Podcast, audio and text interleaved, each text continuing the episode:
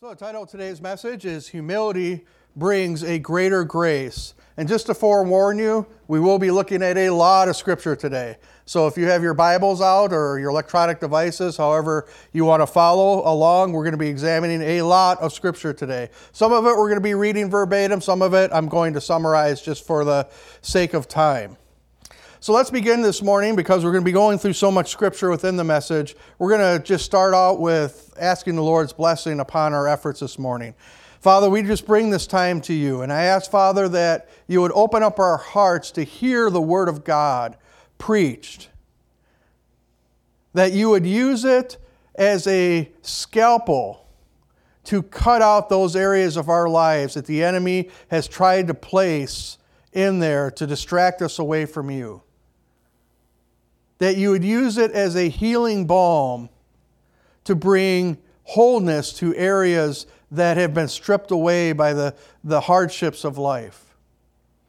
And I would ask, Father, that you bring healing to us as we understand the importance of grace and humility in that grace. Father God, I ask this in Jesus' name. Amen. Now, if you're here last week, we had a, a whole list of things that go along with grace. And we tied those intricately together. And it was a pretty expansive list of spiritual attributes that are pleasing to God, and they help us express His character and help us express His nature to the world.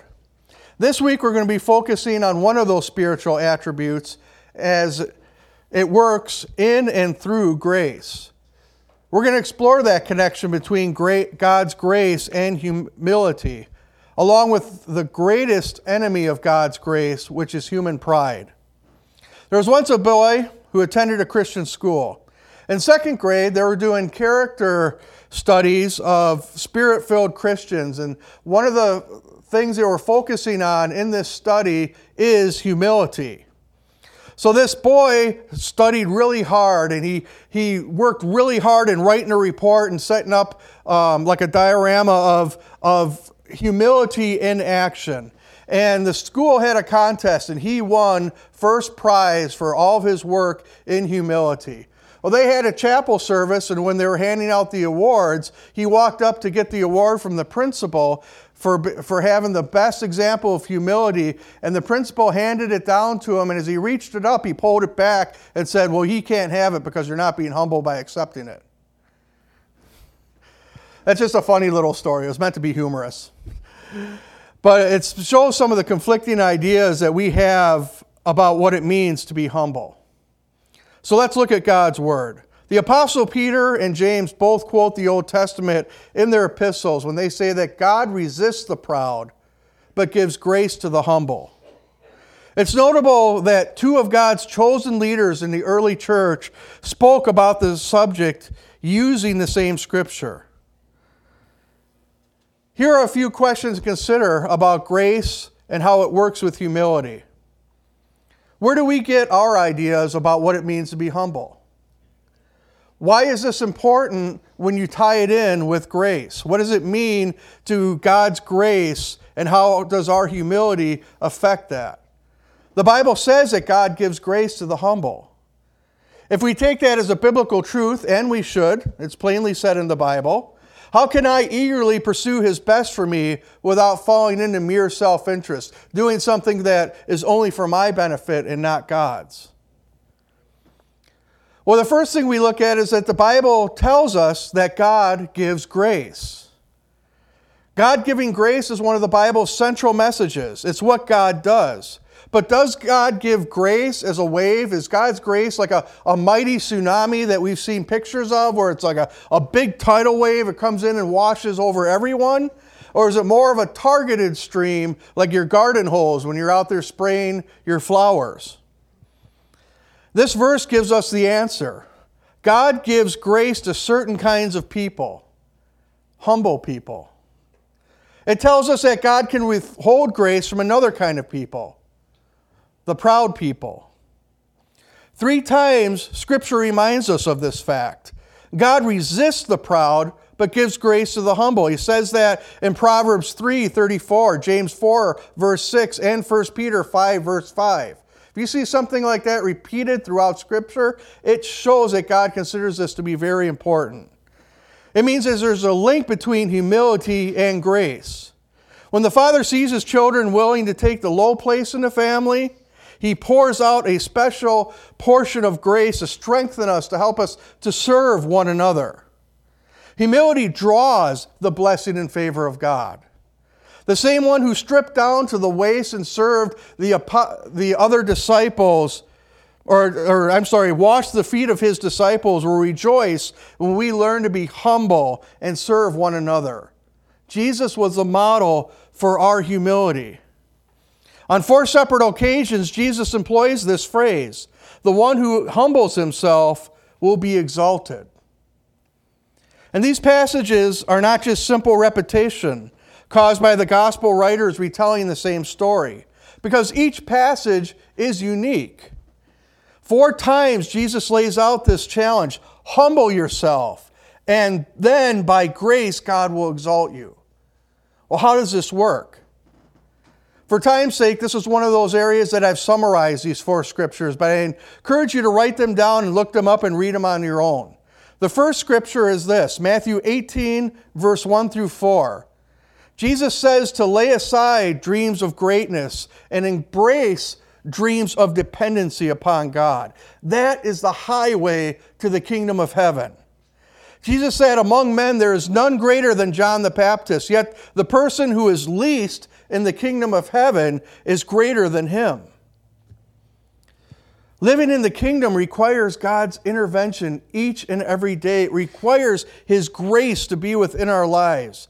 But we cannot make the kingdom happen. We can only proclaim that the kingdom of heaven is breaking in, and then depend on Him to invade the ordinary with His present and presence and power and make it the extraordinary that we see with His graces is being manifest in our lives. The second example in the Gospels is found in Matthew 23, verses 1 through 12. Jesus tells us to lay aside the thrill of recognition and find the joy in serving. If we are honest, we'll recognize ourselves in the people that Jesus describes. Most of us strive for recognition. You see it in the way people dress. You see it with what they're driving. You see it the titles that they hold. Meanwhile, the servants come and go in the midst of all the clamor of, of, of people trying to elevate themselves, quietly attending the master's business. Those are the people who experience God's grace in its fullness.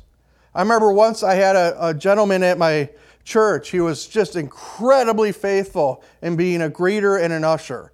He could be on death's door and he would still be standing there on Sunday morning to open the door and, and make sure that people were seated and, and doing the duties of an usher.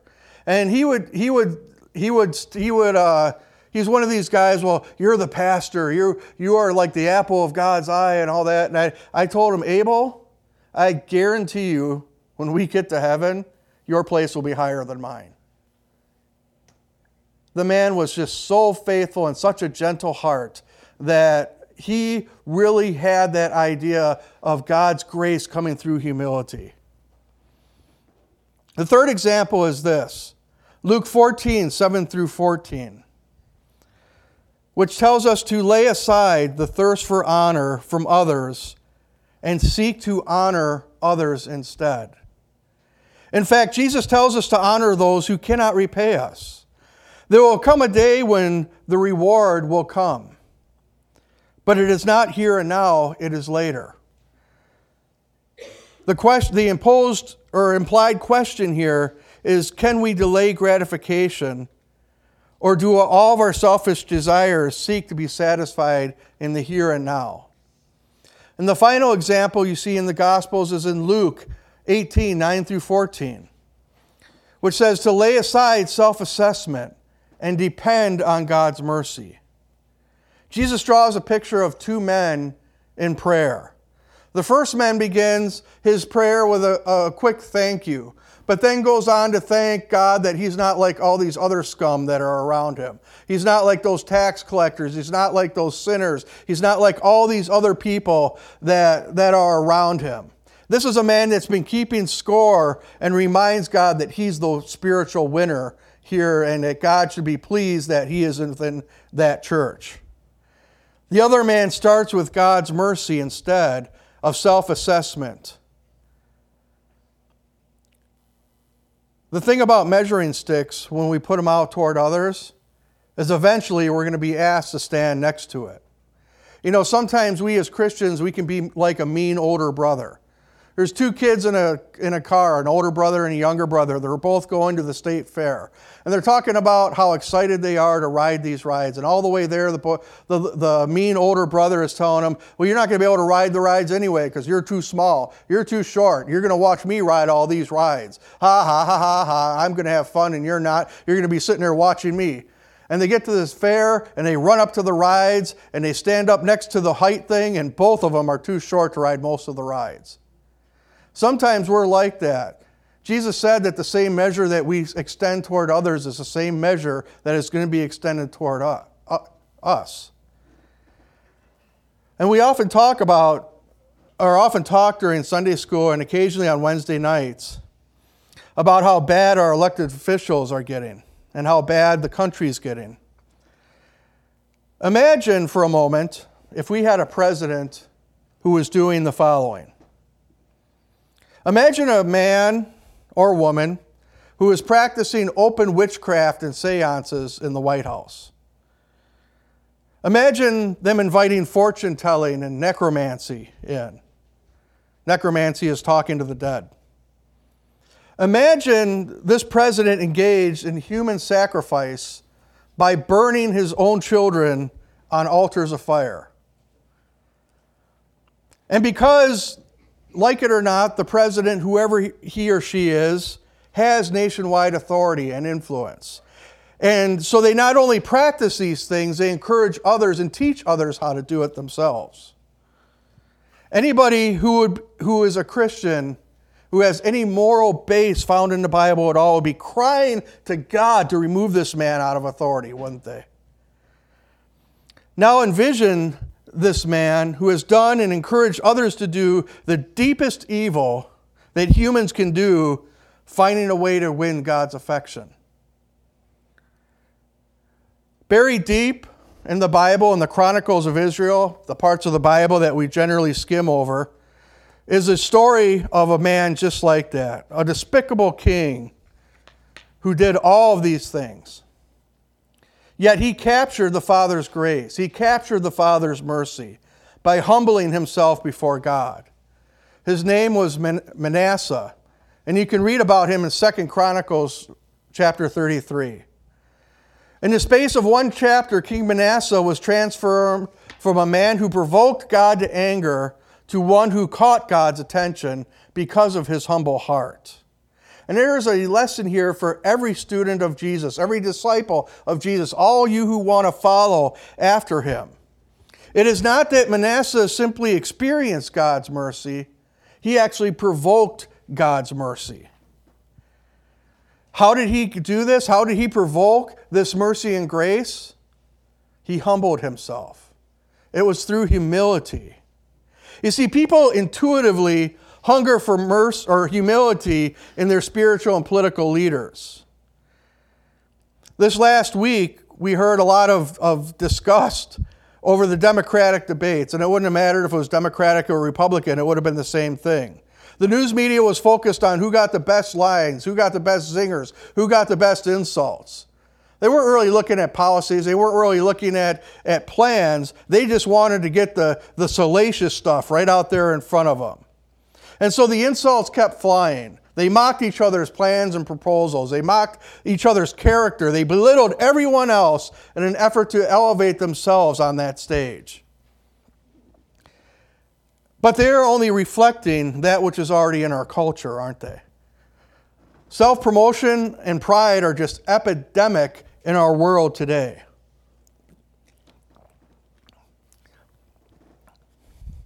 Humility however, is the opposite. Humility is a sail that captures the winds of God's grace and mercy. God's ear is tuned to the humble heart. And today we're going to see that in the example of King Manasseh. This is a story who did ev- of a man who did everything possible to shove a stick in the eyes of God and blaspheming anything having to do with him. With his story, we learn that we can fi- find that there's hope for anyone who has wandered, and that God for- can forgive anyone who will come to him with a humble heart. I'm going to do a quick summarization of some highlights in this story, but I encourage you, again, to read the whole chapter when you have a chance. Because there are four sure lessons from Manasseh seen in Second Chronicles chapter 33 for those who are chasing after the heart of God. The first lesson is this even in the midst of gross iniquity, gross evil, God is speaking. In verse 10 of, 2 Chronicles 33, it says, The Lord spoke to Manasseh and his people, but they paid no attention. Even after this long list of horrific and rebellious acts against God, the text reveals that God was still reaching out to Manasseh. God was still trying to draw him back into the fold, draw him back into the faith, draw him back into relationship with, with him. Sometimes within the, within the Pentecostal church or the holiness, the holiness movement, we sometimes have been told that God hides from our sin, that God, if you sin, that God is nowhere near us. Well, that's not what the Bible says. Our sin is one of the very reasons God continues to reach out for us. Now, I'm not saying to sin that grace should increase, but God always continues to reach out for us, even in the midst of our own stupidity sometimes. He loves us, He refuses to give up on us. But it's not just His love that reaches down, it's a humble heart that reaches up that he is attracted to. And that brings us to the second lesson is that God knows how to humble us. In verse 11, it says that so the Lord brought against them the army commanders of the king of Assyria, who took Manasseh prisoner, put a hook in his nose, bound him with bronze shackles, and took him to Babylon. You know, there's a massive difference between being humbled by the Almighty God and humbling yourself before Him. God prefers that you humble yourself before Him, but if it's necessary, He'll do the humbling, and you won't like it. It's kind of like when you were growing up. If you dropped your mom's vase and it shattered all over the floor, you were better off just going and confessing it to your mother than kind of walking away, closing the door, and letting her find it.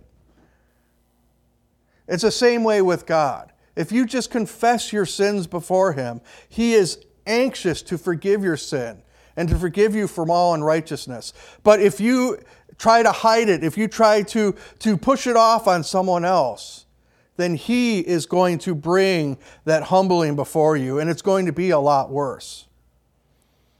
The third lesson is that our hearts can move God's heart.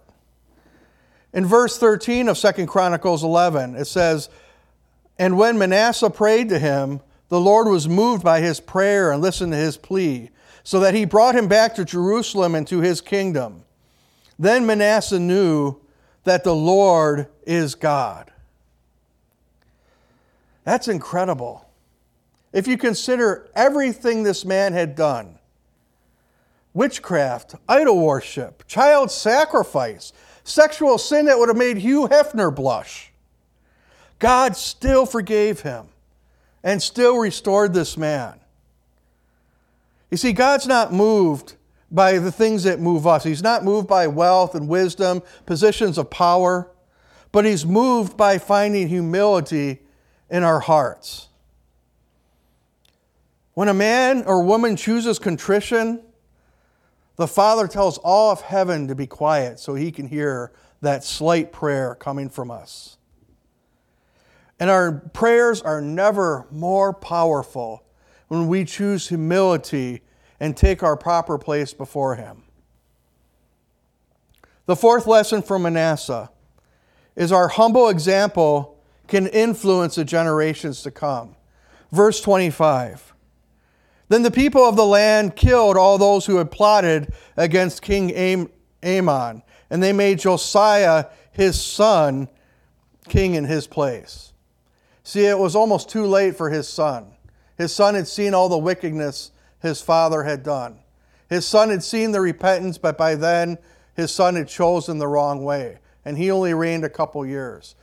But Manasseh was able to affect his grandson, Josiah. This child at eight years old sparked a nationwide revival. I like to imagine that Josiah heard firsthand from his grandfather the horrors of rebellion and the grace of humility. Our life lessons can become the seed that springs up 30, 60, and 100 fold in the lives of those who follow us. They are more than just interesting Old Testament stories. These were recorded for us to, to test the condition of our hearts. They're the measuring rod that we hold up to ourselves and see why we also need God's grace to measure up. And he, but even more than Manasseh, Jesus modeled our way of humility. Jesus embodied that life of humility before the Father. Paul describes the Jesus way, the humble way, in Philippians chapter 2. In relationships with one another, have the same mindset of Christ Jesus, who, being in the very nature God, did not consider equality with God something to be used of his own advantage. Rather, he made himself nothing by taking the very nature of a servant, being made in human likeness, being found in the appearance as a man, he humbled himself by becoming obedient to death, even death on a cross.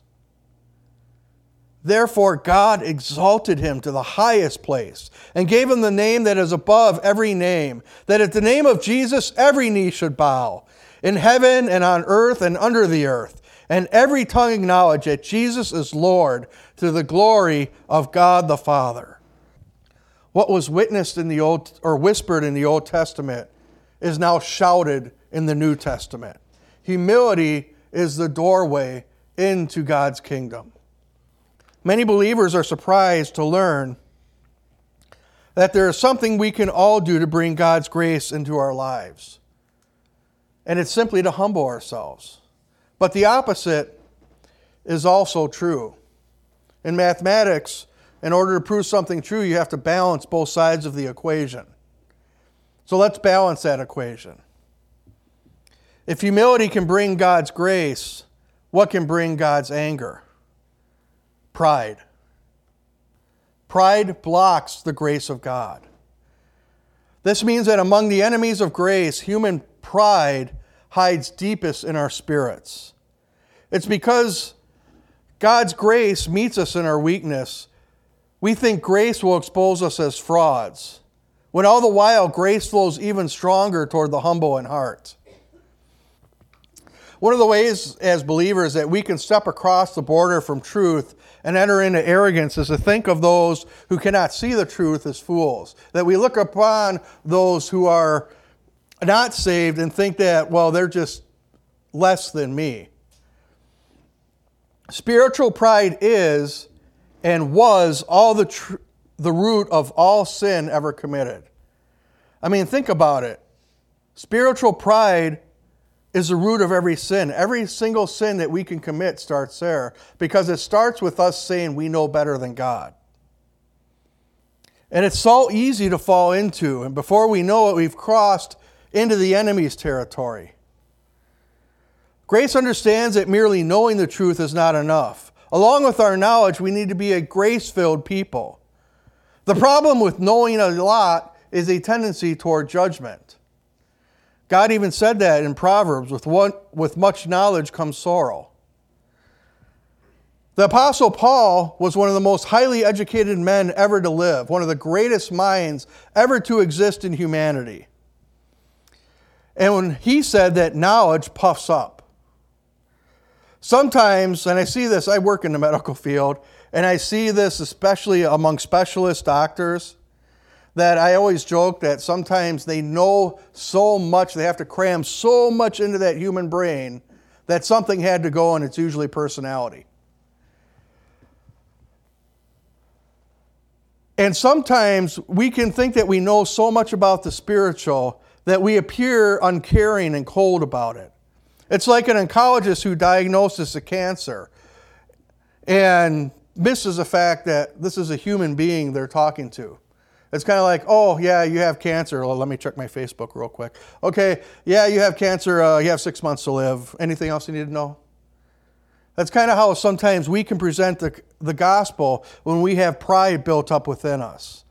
But this kind of pride was the same kind of leaven that the Pharisees had, that same kind of, of bitterness within their spirit. Pride's the enemy of grace. You can't give grace to people you look down upon, you can only give them pity. Another way we show pride is to utter modest things about ourselves that we don't believe. The problem with false humility is, is just that it's false. False humility is self abasement that we want others to reject, so we affirm our own talent or skill.